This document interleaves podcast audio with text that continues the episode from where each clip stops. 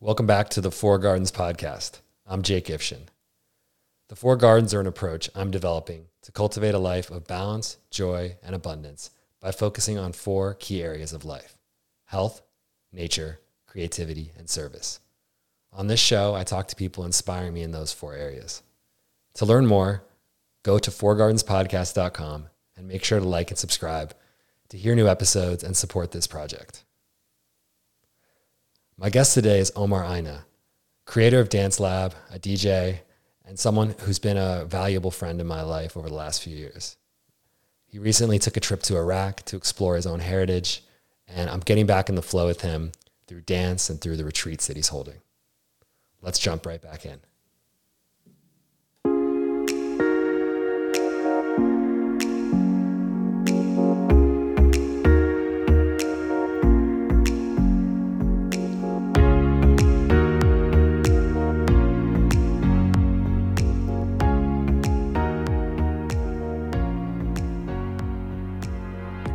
Omar, thanks for coming on today.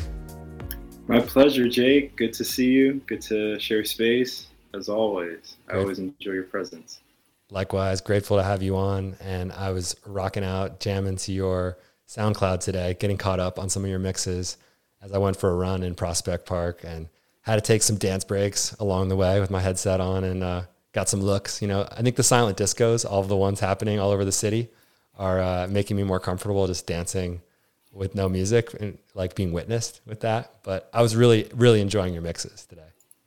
Awesome. Awesome. Yeah, my pleasure. Um, you know, releasing music and musical creations online was a bit of an edge for a bit, but you know, first I just started sharing mixes with close friends and they were just telling me how much they were having similar experiences to you, taking it to the park and just uh, bringing it into their lives in their own ways. So I'm glad it uh, it's moved you also. It's awesome. I love about it too is you just you really do a great job with fusing different styles together. Something I always appreciated about your DJing is you turn me on to different sounds and different influences from around the world that I can tell that you care about. I know from knowing you that you care about these different styles and these artists getting them in. And it, it takes me out of that normal ecstatic dance. There can be some repetitious ecstatic dance songs to kind of get in the mix. And so I just I just like dig how I'm getting I'm getting my dance fix and I'm also getting a bit of a cultural like trans transportation like mental transportation from the music that you share. So that's another quality I enjoy about it. I'm grateful. Yeah. Um, music has that ability to you know weave together various languages, sounds, instruments that I think seemingly sound very different, and the languages could be different from one song to another. But for me, what inspires me to make DJ sets and musical mixes is to have a lot of different variety, but still there's a thread that connects them all. And the uniting of all those different cultures into one musical tapestry is always something that I just I'm very inspired by. Uh, so thank you for saying that. Yeah, you do it really artfully in these sets, and I'm definitely going to work my way through the rest of them over the next days, especially in some like long road trips I have coming. Will be uh, it's it's nice to have that full hour, 90 minutes to move with and to move through a little a journey that your sets create. And I met you through a cultural experience of um, we met in Guatemala originally through one of the retreats you held. And so even when I first met you, this you were doing that there. You were fusing different cultures together and bringing people from New York to Guatemala and being a bridge between different types of people from the United States. Two different cities were coming together of dance communities. And you were like, I immediately knew you as someone who was interested in creating experiences that brought different cultures and different people together inclusively. Yeah, I mean that's just kind of in my DNA and my upbringing because growing up, I went to an international school in New York City. It's called the United Nations International School. So the, the name says it all. It was a place where kids from around the world uh, went to school together. Their parents worked at the UN. So for me, you know, for instance, my group of friends going growing up, we were all from different places. Like, you know, my best friend was Vietnamese. My other best friend was Polish. Another one half Liberian, half Irish. I mean, all over. But we were all like best friends. You know, we were so similar in many ways. Um, so that planted a seed early on uh, where I really valued diversity. And so now the experiences that I like to create, they reflect that passion that I have for diversity because there's just so much beauty in our respective traditions and histories and how we express that now. And so creating experiences where people that attend hopefully are from different parts of the world and we're learning about, you know, our re- respective cultures, but also bringing that into a very present and new and modern way of living, that balance is something that I'm very interested in, you know, honoring tradition while also shaping the future in the now, um, bringing all of those elements together. Shaping the future in the now. I like that. And I liked, uh, I was feeling that last night, being back in New York City. Like, I feel how New York's part of you, New York City. And when I'm in community with you, we were in Circle last night. I'm grateful you brought, brought together a lot of the community. I got to be in Circle with you and just the way that the people that are gathering around you. And I think New York City lends itself to this like you are able to i feel like it does yes there's shared interests among the people and shared some shared qualities but it's a more it's a more diverse in types of thinking and backgrounds um, dance community than i've experienced other places it's, it's kind of beyond a dance community i would say what you're bringing together who you're bringing together around you but it's something i'm great it's one reason i'm in new york city and great looking for community like this where there is this um, and it's something you're like pushing into like we'll talk a little bit about i heard you talking about the trip you just took too and like going mm-hmm. beyond mm-hmm. you know building bridges of this community in new york city beyond in the world is one of your intentions so like not to jump ahead of ourselves but uh let's um let's let's i'd like to hear about how this trip kind of grew out of you know this interest in your your past and your culture where that came from yeah uh, so just for reference, my family is Iraqi. My father comes from the capital city of Baghdad, and my mother from the Kurdish city in the north of Iraq, Erbil, um, which is a very unique culture. Um, and they came to the United States in 1980, and I was born, you know, several years after that here in the U.S. Um, and so, growing up here, I would hear the language of Arabic spoken in the house. My parents would talk to each other, but they didn't teach it to me. So I actually didn't grow up speaking the language. And like I said, I went to an international school. Um, and so I was always very curious about other cultures, pretty curious about my own. But like I said, didn't speak the language. I wasn't that connected to my Iraqi heritage. And then 9 11 happened. And that was a huge moment, you know, for everybody, for the whole world. It was a, a a shock in many ways, but especially for those that identify as Arab or Muslim, both of which my family identifies with. It was a real shock. And it was a moment of, for me as a teenager, a young teenager, 13 years old, a time when we're seeking belonging the most, where I was basically in a lot of fear and shame and wanted absolutely nothing to do with my Iraqi identity or Muslim identity for that matter. And so honestly, for the next several years while I was in high school, when people asked me where I was from, I would I would lie. I would say, "Oh, I'm Turkish or I'm Italian. my name's Omar De Caro, some Italian last name." And I really went with that. And it was a matter of social survival you know? And I realized, you know, a few years ago that I was still carrying a lot of that shame and a lot of that trauma from 9 11, and of course, everything that happened after that in Iraq, in the Middle East. Uh, so I really wanted nothing to do with my Arab identity. Um, and yet, I couldn't escape it. Like, I still gravitate towards, you know, Iraqi and Arab food and textiles and music. So it's just a core, it's in me, it lives inside of me. So, though, you know, maybe on one level I was trying to dismiss it, on another level, some part of me was deeply wanting to go into it more and more. But what really broke through for me and what really sparked uh, a conscious choice to go into my own roots was when I was in Guatemala in 2019. And it was the second retreat that we did. We did a week long dance retreat in 2018, and then we did the second one in 2019. And while I was there, the two days before the retreat started, and you know this story, but two days before the retreat started, uh, I was DJing an event at a place called Hostel del Lago, and uh, it was a great time.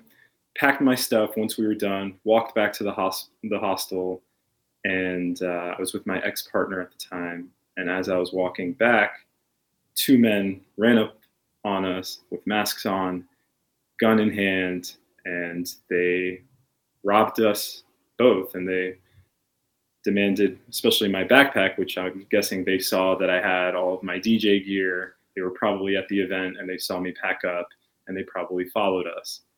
Um, so it was a really, really intense moment for both my ex partner and I. And um, yeah, it, it, was a it was a one of those very shocking moments, as you can imagine. Of course. And it sparked a whole journey for both of us in our own ways and together. But for me, it was especially about uh, the question and the the healing that came was you have spent your whole life, especially these last years. This was kind of a voice in my head saying, You've spent so many years being so fascinated by other cultures and traditions. You're organizing these retreats and group trips in these different places around the world. It's amazing. You're curious about all these places and um, traditions, but what about your own? Do you know where you're even from? Do you know where your people come from? And maybe now is the time that you redirect this energy and bring it back to your own roots. And so it was a difficult confrontation with my own sense of self but looking back at it, it was such a blessing, you know. And um, so the next few years, since 2019, I have been studying Arabic uh, here in the U.S. I went to an eight-month immersive program in the Pocono Mountains of Pennsylvania, and after that, yeah, I was looking forward to traveling in the Middle East and you know wanting to practice my Arabic now I speak Arabic with my parents actually, and that's a beautiful thing. Um, but I wanted to take it one step further and go deeper and to really immerse myself. So I traveled first to Turkey and then to Jordan, Lebanon, and eventually Iraq, where I hadn't been in 21 years and I hadn't seen, you know, many of my relatives in such a long time. Some of them I had never met before at all. So you can imagine it was a, a big homecoming. And, you know, our tradition, it's such a hospitable culture, you know, whether you're family or not, or whether you're just a foreigner, a guest, hospitality is at the center of uh, the values that Arab people as a whole, uh, as in general, hold. But especially if you are family, oh, it's over. Like you're you're in this embrace that is just so amazing and so warm. And um, so it was an incredible trip. I feel yeah. very filled up from it. And um, just to feel in my body a sense of being connected to something greater than myself which i had intuitively felt but this made it very very real. Thanks so much for sharing this. And one thing i'm hearing is the way you told the story there's really three phases of the story one was the Guatemala chapter, like this traum- traumatic awakening that you had in the recovery period, like immediately after that. And then it seems like that awareness. And then I heard a second period too of relearning Arabic and speaking Arabic with your family and like there was this a lot of preparation for this trip, and this trip kind of um, being this flowering of that interest that grew in you, that awareness, like has flowered into this this trip and this cultural exchange that you made. But I, would love to slow down a little bit and go back and talk about was that awareness go back to guatemala for a minute was that awareness Im- immediate for you or did that come during the healing process and the, the, the integration of it? Like how did that come through? It came with time. The shock itself was so sudden that the immediacy of what happened demanded just like the full attention um, and just the impact that it had required like full just attention on on being fully present. Uh, and it happened two days before the retreat started. You know, over 60 people were getting ready to get on a plane to fly down to Guatemala City, and I was responsible to make sure that they got from the airport to the retreat center safely. So I had so many logistical things to worry about and plan right after this whole thing happened. So I was in like emergency mode basically, but it was a huge lesson in teaching and leadership and the kind of leadership that it demanded in that moment was not this stoic like just pick myself back up and fight through it and do it all on my own it was one of recognizing i was in a very weak and vulnerable position and I needed help. And to ask those around me, other facilitators who were facilitating the retreat, to help me. I need you right now. I, I like I need all of you to show up, and they did. They truly did, and um, and so it informed the whole experience of the retreat. And you know, we didn't shy away from naming what happened, and we brought that into the retreat to talk about, you know, very important issues. Okay, well, what were the conditions that led those people to feel like they needed to rob me? What what might have motivated them to do that? What is the condition of this country? And how are we, as those that are traveling here, possibly feeding into that dynamic and perpetuating that? So it was, it made it a very real experience. So to answer your question, I think it was after the retreat, after I had some time to just decompress and process what just happened and what were like the underlying teachings, uh, that those answers, which were really just bigger questions, well, that's when it all emerged and it sparked it sparked the journey from there. I'm grateful for that team supporting you too. I was there at the retreat. I was a day late and kind of picked the pieces up of the story and was feeling for you as, as I learned more and more through what you posted and shared in the, in the following days and months and uh, sending you a lot of love in that time. And I'm curious because I, I know sadly other people will be in this situation in the future. There's violence in the world. There's like traumatic, you know, um, these things sadly do happen. Um, curious to hear if you're open to sharing any tools that really helped you in your recovery in your in your healing and integration of this first and foremost like i said asking for help you know uh, identifying who are those close people uh, that can support and show up in that time of need and reaching out and having them hold space for you um, of course, for me, dance has always been an outlet for releasing stuck emotions, for processing and trying to understand the events of my life. So, dance was huge. Um, shortly after that, I actually flew to India and I spent two months in India. Uh, and I was living at an ashram for two months. And uh, that that seemed to be what I needed as well was just quiet, you know, just a place to uh, let everything digest on its own. Um, so it was a very quiet month for me, uh, two months actually. But looking in retrospect, what I, if I could say what I wish I had done in a way, yeah, say that you know, too. no, no, no regrets. But you know, one thing is I have since learned about certain techniques, like, for instance, somatic experiencing. And the idea behind it is uh, if we observe animals in nature, when they have, uh, let's say, traumatic incident happen, where, let's say, uh, a deer or another animal is attacked by another animal, uh, and if they survive that attack, often what you'll find is that these animals will shake immediately after the event happens as a way of just releasing the shock of the experience. And there's actually a lot of wisdom in that, you know, to We're immediately release. Absolutely, absolutely.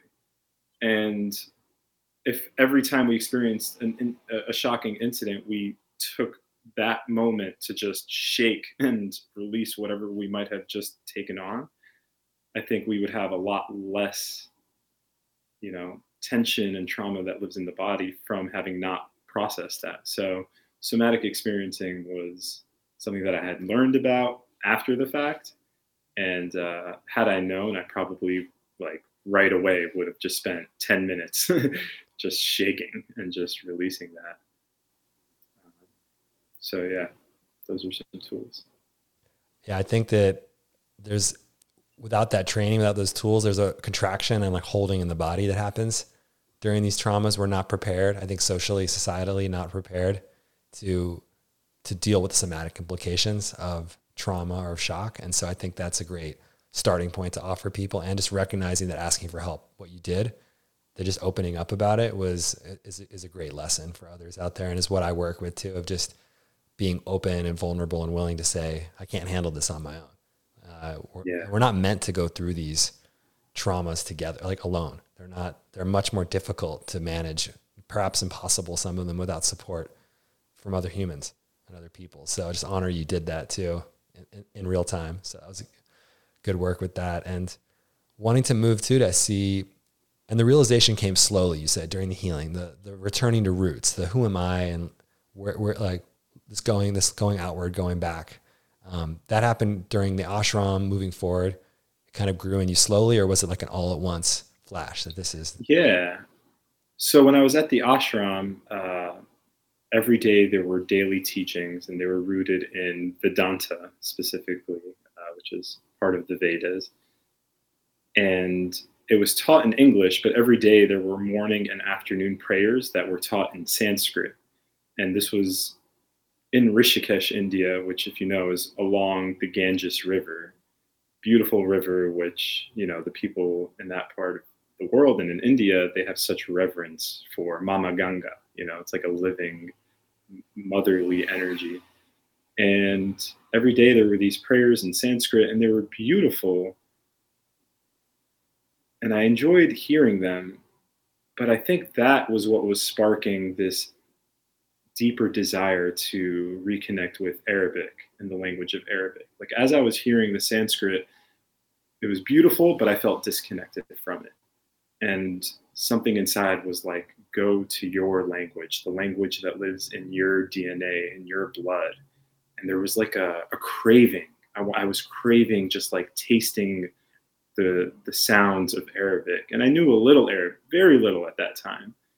Um, but I was, uh, it sparked something deep inside. So when I came back from India, that was when I started to research and look up programs that uh, that I could learn Arabic, and uh, I found different ones. But yeah, I was ready for an immersion. Like that's just the nature of my personality. Like I don't dabble in things. It's like yeah, I could have just taken classes once or twice a week and whatever. But I was like, oh, like go move somewhere and like live and immerse six hours a day for you know what was eight months. Uh, and to this day i'm still continuing not as intensively. Um, but yeah it was just this step by step kind of process of following that initial spark and that initial urge that was kind of mysterious at first but then it became more and more clear um, and then that led to not just learning Arabic, but then learning about the spiritual tradition of my ancestors, the Islamic tradition, which is also something that I very much distanced myself from for, you know, the better part of my teenage years and adult years. And uh, and I opened up to the possibility of, you know, reconnecting to that tradition. And yeah, I've learned so much in it, and so much beauty, and so much knowledge and information that has been distorted and misused from the Islamic tradition that now I have such reverence for. Um, so it it's still continuing. As you can see, it's like first it started with language, then it went into the spiritual tradition, and now I'm fascinated just with history in general, the history of Iraq. You know, the cradle of civilization. You know, the the first real you know civilization right. that we know of uh, from that land. Uh, so I'm I'm going to those places now, uh, historically speaking.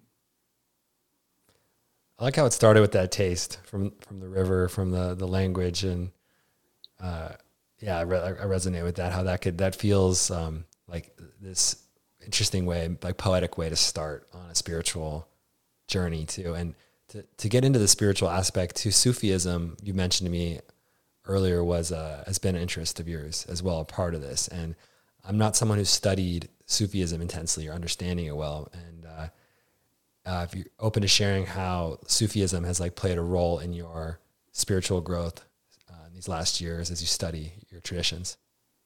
Yeah, definitely. Um, so Sufism is the mystical part of the Islamic tradition. Um, it's the core of the Islamic tradition. And it's what I believe to be the experiential dimension of the Islamic spiritual tradition, meaning, you know, one can study religion from a very intellectual standpoint, and one can practice religion from a outward standpoint where you maybe observe certain rituals and you do the different practices, um, but it might lack an inner dimension that allows for real transformation to take place. And so Sufism for me is that trans- transformational dimension of of the Islamic tradition and it is very much connected with other mystical paths from other religions and other traditions as well, which all have a shared goal, which is to merge with the universal consciousness, to go from the individual to the universal, to go from the ego identity to that boundless space of love, wisdom, awareness. And so Sufism is one path that can lead people to that reality.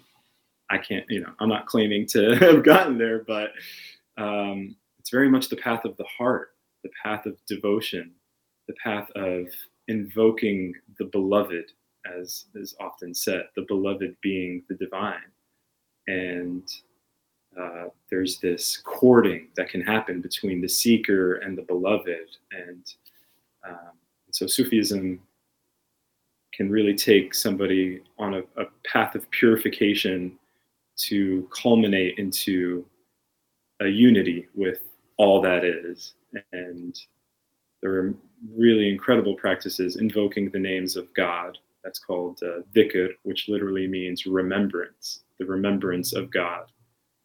And um, so it played such an important part of my path because growing up, I was not introduced to this dimension of the tradition. For me, it was all about the outward aspect of it, and there was a lot of fear surrounding it. What happens if I don't do this? What are the consequences after I die?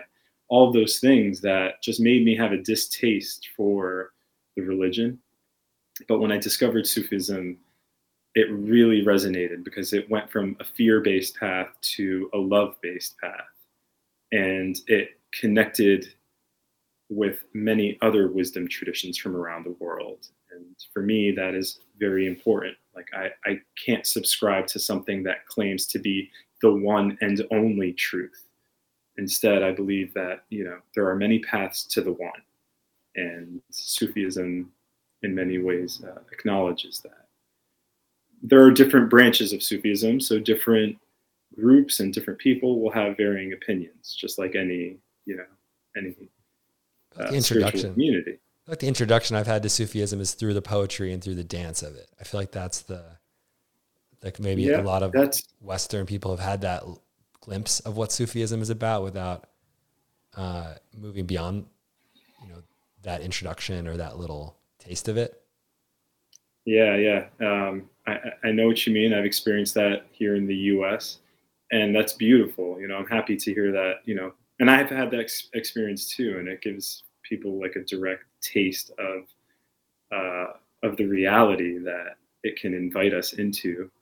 But I think it's really important, and I, I found where I was uh, moving towards was wanting to go to the source of where this tradition comes from so yeah, the art, the poetry, the dance, uh, that was all amazing. But I was like, okay, what is this connected to though? And for a lot of folks, I think Sufism, they might not know that it's a part of Islam. Like they're inextricably linked. And for some folks, they might think Sufism is just its own thing. Uh, people think about the poet Rumi, right? You know, m- mystic poet from Persia, all about you know love, divine love and his poetry just reading it can you know take you to that ecstatic state and a lot of folks don't know that rumi was an islamic jurist in iran um, before having been introduced to his teacher and basically having mystical experiences with his teacher. But he's very much rooted in traditional islamic thought and education and development. So I feel it's important to make sure that there's an awareness of, you know, how Sufism is very much connected to the roots of Islam, and uh, there can be a beautiful harmony when bringing those two together because they're not separate; they're the same. They're they're one. They're, uh, you know, Sufism is just the inner core of the greater Islamic, you know, tradition. Thanks for giving that whole whole holistic, I guess, word for it, perspective on Sufism and Islam, because I do feel like it's been offered to me as a, a poetic or secular almost tradition when clearly like the Rumi is a great example because he's the one I hear the most of his work. I, I, hear a lot of Rumi poems lately being read by people I'm pretty would have a story are not connecting that it's growing out of an Islamic tradition, an Islamic scholar, a jurist is bringing is bringing this work to them and this and this insight. Uh, and so I think that's an important message just to remember.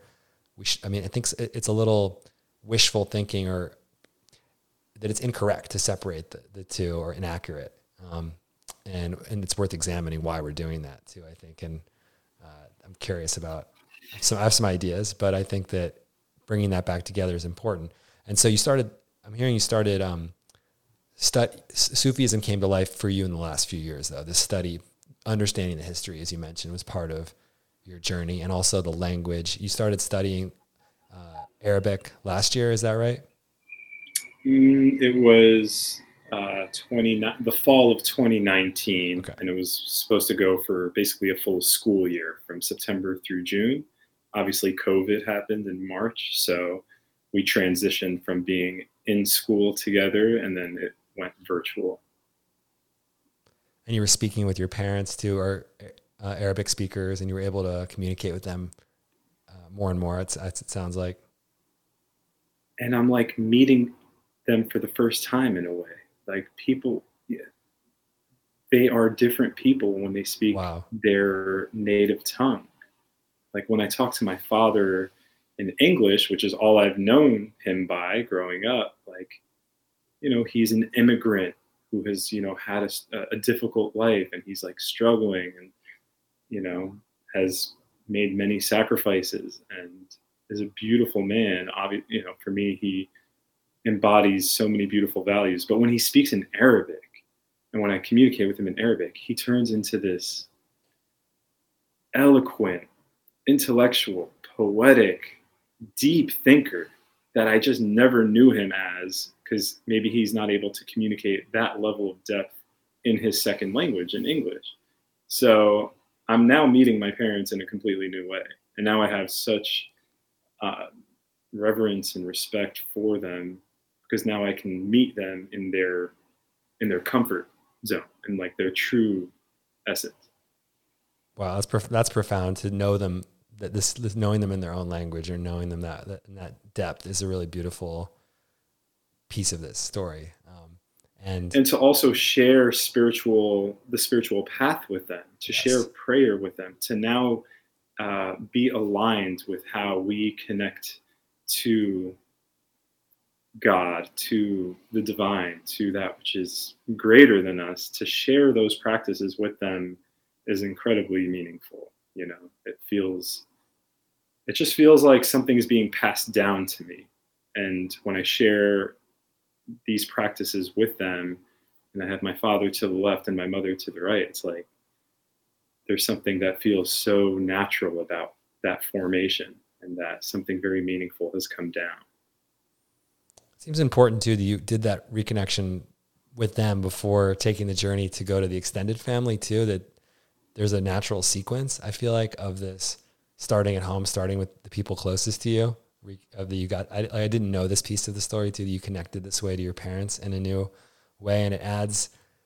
Like, how did that lead to the next piece for you? Of like once you having this family connection of going beyond the immediate family was the next step for you. Right, was taking this trip back and it seems like that you have such a, a wide family tree and line that's was ready to welcome you in Iraq when you got back there.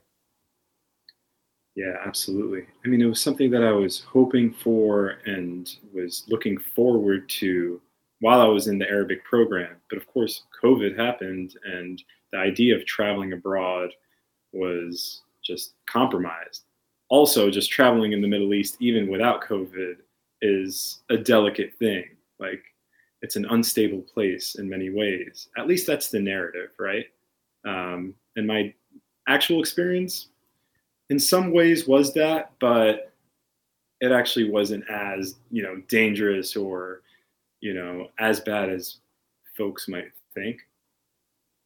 But yeah, I, I was I was in a way planning for this trip for a long time. I was just waiting for the right time and once you know it became clear, okay, COVID is is just here. It's not just going to disappear. So I just made the decision, like, okay, I'm, I, I want to live my life, and I want to continue to fulfill the things that I really want to do. And so this trip was one of them. And So yeah, in August, I just booked the ticket, and the first half of the trip, I traveled with my roommate from Arabic school, who's now like my best friend brother, uh, who actually is still in the Middle East because he fell in love so much with that place. And we traveled together for uh, about a month. And then when it came time for me to go to Lebanon and then Iraq, that's when we split up. Um, so, yeah, uh, it was it was really really special. We went to Turkey first, and it was amazing. Don't get me wrong, but you know they speak Turkish, and culture is very rich and so much natural beauty, so much architectural beauty, history, all of that. It was inspiring. But when I got to Jordan, which was the first country that I got to in the Middle East, and I finally heard Arabic being spoken in the streets, I was like, this is what I'm here for, you know and uh, yeah, that that was definitely a, the beginning of that chapter, and uh, I felt like, okay, let's do this. I like that moment of arrival of hearing Arabic for the first time because things have been set in motion over a lot of years for that moment of the studying, the awareness, everything that happened in Guatemala, and all that journey of even going further back to being the younger version of you that was resistant to that Arab identity, that didn't was resistant to speaking Arabic and to embracing your culture. And like I just think that moment's beautiful of you landing in an Arab speaking country for the first time with having Arabic as a, in your in your uh, lexicon now, like being able to understand yeah. and like connect. Like finally, there you are. So that seems like a really beautiful moment when you land there and get to connect for the first time that way. Yeah, it was. It was. Um, and in Jordan, you know, because every country has their own unique dialect, but Jord- Jordanian Arabic is quite, you know, they have their their slang or their own way of saying things, but for the most part, it's a pretty neutral style of Arabic. So it was a great starting point. and then when you get to Iraq, like their style is uh, a very rich, textured flavor of Arabic that is super unique. Yeah. And once you got there, it sounded like there were external fears around or like a message that you were deciding you're consciously choosing about the Middle East, about traveling right now, about like like for you was it it sounds like it's something you're really called to do is to go and that you weren't going to. But did you feel was there like these mis these conceptions or other ideas that had been planted in you that you were shedding as you went through this trip about what people were going to be like or how safe this was? Or is that something you'd kind of already before the trip had kind of researched and let go of? How was that for you? Uh, I did research, uh, but the research was trying to reinforce the idea of it being a really bad idea to go. The internet does that. and even my own father, you know, was very resistant to me going. He was super scared of me going to Iraq. Uh, he was afraid that I would, you know, get kidnapped by militia groups and, you know, that any number of things can happen. I mean, it's my father being a father. Fathers are protected. And so looking back, I, I understood it. But yeah, like you said, I just, I felt called to do it. And it's, you know, once inside of me, there was like a, a determination. Uh, I'm stubborn, I guess. Like I just knew I had to do it and, and learn for myself if, uh, just have the experience for myself and to not let these external ideas of the Middle East uh, the imagery that is often depicted about Middle East in the modern, you know, times. I had to just go paint that picture for myself and how different of a picture it was. Don't get me wrong, like I said, it was there there is a real element of what is being depicted and of course, a country that has been going through war for 30, 40 years, you're going to experience the repercussions of that. And I very much did. But there's another dimension that you can't possibly know about unless you actually directly experience it. And that's for me the experience of connecting with people, being inside the houses and like living the daily lives, you know, with the folks that are have been there and haven't, you know, left or escaped or fled, but they've they've stayed there and the resilience and through all that struggle to still witness the ability for people to experience joy and uh, laughter and like you wouldn't think that there was so much suffering and difficulty if you were you know just hanging out with some of the folks that i got to spend time with. Like they are it's just so ingrained in the characters of people in the Arab world to persevere and to find ways to uh, still enjoy the moment with whoever they're with and to share. Like the generosity for me was just overwhelming. like how people that have so little are able to give so much and yet to come from a place or live in a place where seemingly we have so much and yet you know greed is rampant and folks can't necessarily give a lot of what they have which is you know more than enough.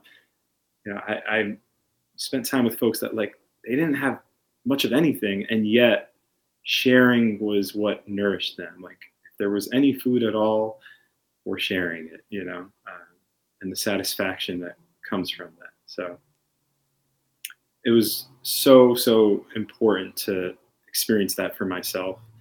And yeah my my father's resistance very much changed once i was actually there. And he i, saw, I was sending him pictures. I even went to his old childhood home where he grew up and i took a picture from right outside of his old childhood home and the neighborhood that he was that he grew up in. And when i sent him that picture it like it melted his heart you know? I can imagine. And from there it he he he really realized, oh, this is a very important trip you're doing. I'm I'm retracing this, you know, I retraced the steps of, you know, my ancestors and my family. So it was it wasn't just meaningful for me. It was meaningful for my parents and for you know many other relatives who welcomed me and uh, understood what my intention was. It feels like you were really re- kind of reweaving or weaving for the first time, like in your case, of con- connections with these people that are in your family that have this shared history that that love you, you know, want to love you and care for you and give you gifts. And so it is this beautiful example of using travel as uh, a way as, as a gift in itself, as a way that's like going beyond your experience of the place. Like your experience is obviously important, um, but it's it's this like communal travel that you're doing, this cultural coming together that I really I really love the way you did this, and you didn't just do it in a way that's like. I mean, if, if you just done that, it would have been still an amazing trip. But you also had gifts to share on the way going there. You brought your art to this trip, and I'd love to hear a little more about the way you use dance and DJing to bring people together while you were there and get and you gave back to those communities too in a pretty cool way. So yeah, I'd love you could share about that. Yeah. Well, to start for me, like the journey of DJing, you know, several years ago, uh, obviously, as we've spoken about, bringing in world music has always been important. But I always loved Middle Eastern music. Obviously, it's you know core to who I am, and playing music from the Middle East at events here in New York, it's just awesome, you know. But yeah, also being able to play and share, you know, these passions that I have out in the Middle East was so so special as well and I was pleasantly surprised. I didn't know what to expect. I didn't know if uh, I would meet people while I was in these countries that were open and receptive to ecstatic dance, to you know these kinds of events. But I was uh, so pleasantly surprised when I got to Jordan. I found and connected to beautiful community of artists um, of space holders, facilitators, healers. Like, you know, it felt like they were just an extended part of my community in in New York and the U.S. Um, but they were also Arab, and so to share these what I thought were separate parts of my own identity, to see them all integrated in the same place was amazing. So yeah, we did two events in Amman, Jordan, the capital of Jordan. Both of them were on rooftops, and uh, just you know with a view of pretty much the whole city. And I got to collaborate with some really amazing people. One of them was a whirling teacher. So Sufi whirling is a type of Sufi dance, and so she taught that class and then I followed up by playing about an hour and a half DJ set. And yeah, the response was amazing. So much so that they wanted to do another event the week after that they just put together last minute. And that was also really, really special. So it just felt so good to, yeah, share, you know, this passion in that part of the world, but also to just know that that community exists and to feel like I can go there and connect with them and help water the seed of what they're doing there is something that I'm holding as an intention for the future, you know, and very much wanting to return and do more. But what was equally, if not more, powerful was when I went to Lebanon afterwards and we did an ecstatic dance in Lebanon outside of Beirut. And if you know at all, like in Lebanon now, you know, since last year, especially, there was a big ex- explosion that happened um, along the pier, and yeah, people have been in a state of shock, and um, it's a failed system, basically, a failed governmental system that has let down a lot of the people of Lebanon, and it's been a very difficult year for them. So the idea was presented to go to Lebanon and do an ecstatic dance there. I had gone four years ago to do the first ecstatic dance in Lebanon and met this incredible group of people, community that also welcomed me so warmly. And since when I left, they continue to do ecstatic dances over the years. But you know, this past few months, I got to go back, and they really wanted to do another one. And you know, the friends that I had there were just saying, "Omar, come to Lebanon. Like, let's do let's do a dance here. Like, people need it. We really need it." And when I heard them say that, we need this. Come. I was like, all right, I don't care what's happening. Like, I'm gonna find a way to get there. Dance superhero. And so I had to. Like, this is why. It, this is this is it. Like, this is why I, it works. Yeah, and so flew there. They uh, picked me up from the airport. I mean, to even drive anywhere is such a challenge. There's no gas. There's such a shortage of gas. Like, if you want to wow. fill up your tank of gas, you'll have to go to the gas station, and you might have to wait five, six hours just to fill your tank. So it was no small thing for me to get there and for them to pick me up. And like, it was a, a process, you know, but they were committed to it. I was committed to it. And we made it happen. And uh, spent the night. And then the next day we had the event. It's beautiful property. It was somebody's home with the outdoor area overlooking the capital city of Beirut, overlooking the Mediterranean Sea. It was just so magical. And about 50, 60 people came um, and they were fully committed to the to the journey, you know. And I just had this very clear memory of playing that set, playing music, and I played this one song, and it was a Palestinian song, Palestinian hip hop group called 47 Soul. Before that, like, you know, the first 30 minutes of the DJ set, I was playing all kinds of stuff from around the world. But when I played that track, it was like I ignited this fire in the group and it was just like you know and there was something about playing you know the music of the middle east while i was there and it it just erupted. And uh, yeah such a special experience. And i'm so grateful i got to go. And yeah sharing ecstatic dance, sharing music there was was amazing, and I definitely want to go back and do it again. Oh man, I'm getting some goosebumps though with a 47 Soul reference because I grew up with Ramsey um, from 47 nice. Soul, um, one of the, the, the keyboard player in the band, and he was really coming into my awareness. Um, I was thinking about like quoting him, a thing he said about Arabic earlier. I decided not to, but um, he because uh, well, the, what what I was going to say is he had a line that stuck with me that Arab that um that Arabic uh, he said the liquor is in the language. He would say he because you know it's an alcohol free society for the most part, and he would say that we get our liquor in the, in the words and the language. I just remember him saying that really clearly um, when we were when he was learning Arabic. We were younger, and uh, I think about the Arab cultures too as being this um, like fertile place for to share the ecstatic modality, especially the way you do, where you you mix in Arabic music to it and Middle Eastern music, um, has a, fl- a flavor that would be familiar to them, the way you DJ, and also that it is a culture where um, alcohol isn't so dominant as it is here.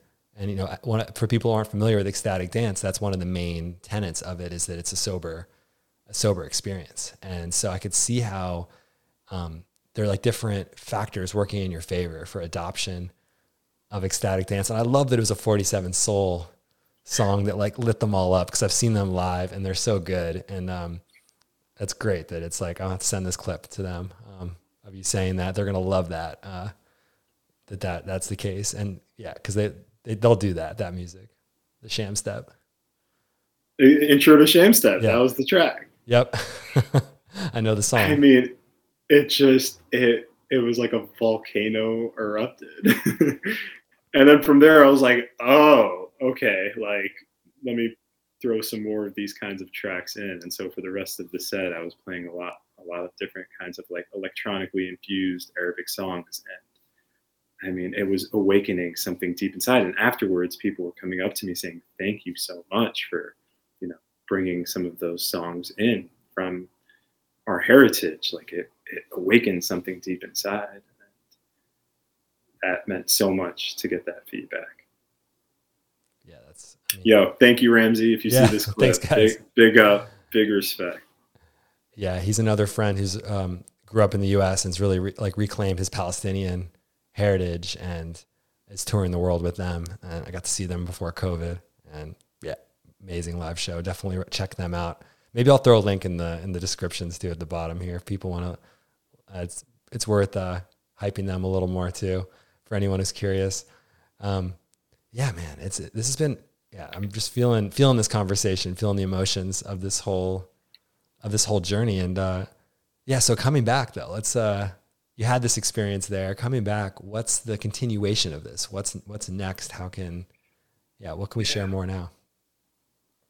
Yeah um, it was such a big big trip that you know I've, I've needed a few weeks to just kind of let it let it do its thing. But i'm i'm very committed to what we're doing here in new york and cultivating more community gatherings here um, so dance lab is the event series that I'm producing, and it's very similar to the tenets of ecstatic dance, a free form dance space, sober, no drugs, no alcohol, just come as you are, move as you wish.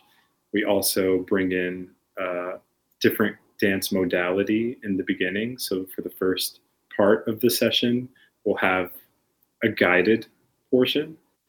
And then after that, is usually the DJ, and that's a free form, just move however you wish. And we close with some kind of sound meditation.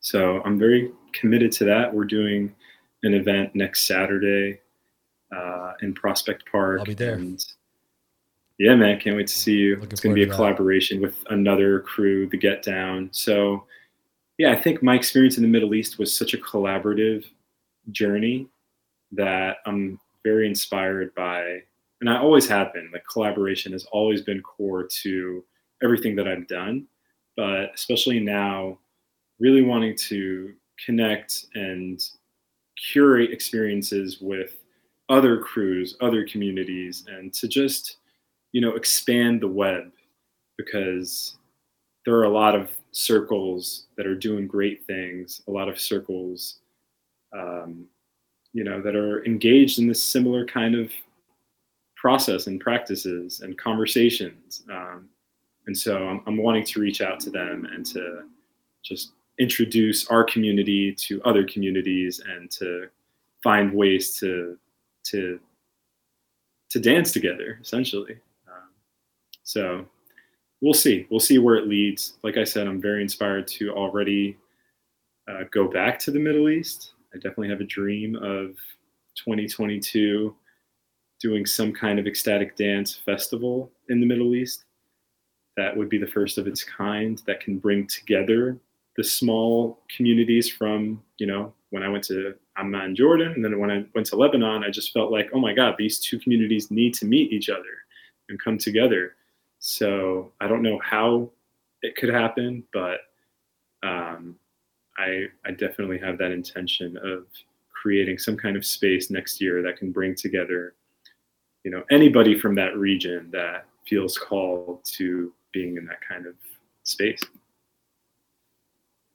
Yeah, I think that's a beautiful vision. I'd love to follow along and maybe attend that that festival when it comes yeah. when it comes uh, yeah. to fruition uh, in 2022. It's not that far away. Wow, and so yeah, so for people who want to follow along with um, with with your with that festival or other offerings you're doing, they can follow Dance Lab, right? Is that the best place to stay updated? Yeah. Also, my personal Instagram, Omar underscore Aina, um, is always a great way to stay connected with me. Would love to connect with anybody that resonates with whatever was shared in this podcast. If anything resonated, uh, I want to I want to be friends with you. um, but yeah, Dance Lab underscore NYC for events happening with Dance Lab and for music, check out my SoundCloud page, Omar Aina. And yeah, that's it. I'll share those links below so you can click right on them to anyone watching this video, or if you're listening to this on Spotify, it should be there too. So definitely check all of Omar's music out. I recommend right now go put some music on. Uh, I think I will too. Would rock out to it um, again. Like there's, as I said in the beginning, it's uh it's at the top of my queue right now. And I'm just really grateful for you coming on today, sharing so vulnerably about this journey you've had. I have a lot more questions for you, but I feel like this is a great, great starting conversation to get me and everyone caught up on the the really rich and powerful journey you've taken over the last few years. So really, thanks again for coming on and sharing. My pleasure, Jake. I'm so like, wow, an hour flew by. Um, you know, I really enjoy connecting with you, talking with you. You're a person that I consider a person of deep integrity, clarity, groundedness. So love what you're doing. Um, I support you every step of the way, and thank you for this invitation. Receive that. Grateful for that. Blessings on you, Omar, and thanks again for coming on. Yeah. Much love.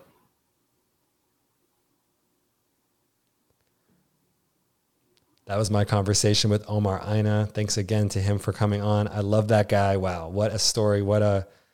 I need to do my integration now uh, after that. And um, I'm grateful to be in community with him in New York right now. And I'm sure I'll have more more questions for him and more updates to share uh, as I as I keep dancing with his community and um and, and a lot of podcasts coming from the the people in this uh, that I've connected to through Omar, including uh, Marta Pasquale is coming on uh, to share about School of Wonder. Check that out, and a few others coming up soon. So stay tuned. Uh, if you want to follow the Four Gardens, remember Four Gardens Podcast at gmail.com. Also, check out our Facebook page and leave any comments there or questions. I'd love to receive any uh, input or feedback on the episode too. So you can email us at fourgardenspodcast at gmail.com. Thanks again for listening and keep growing out there.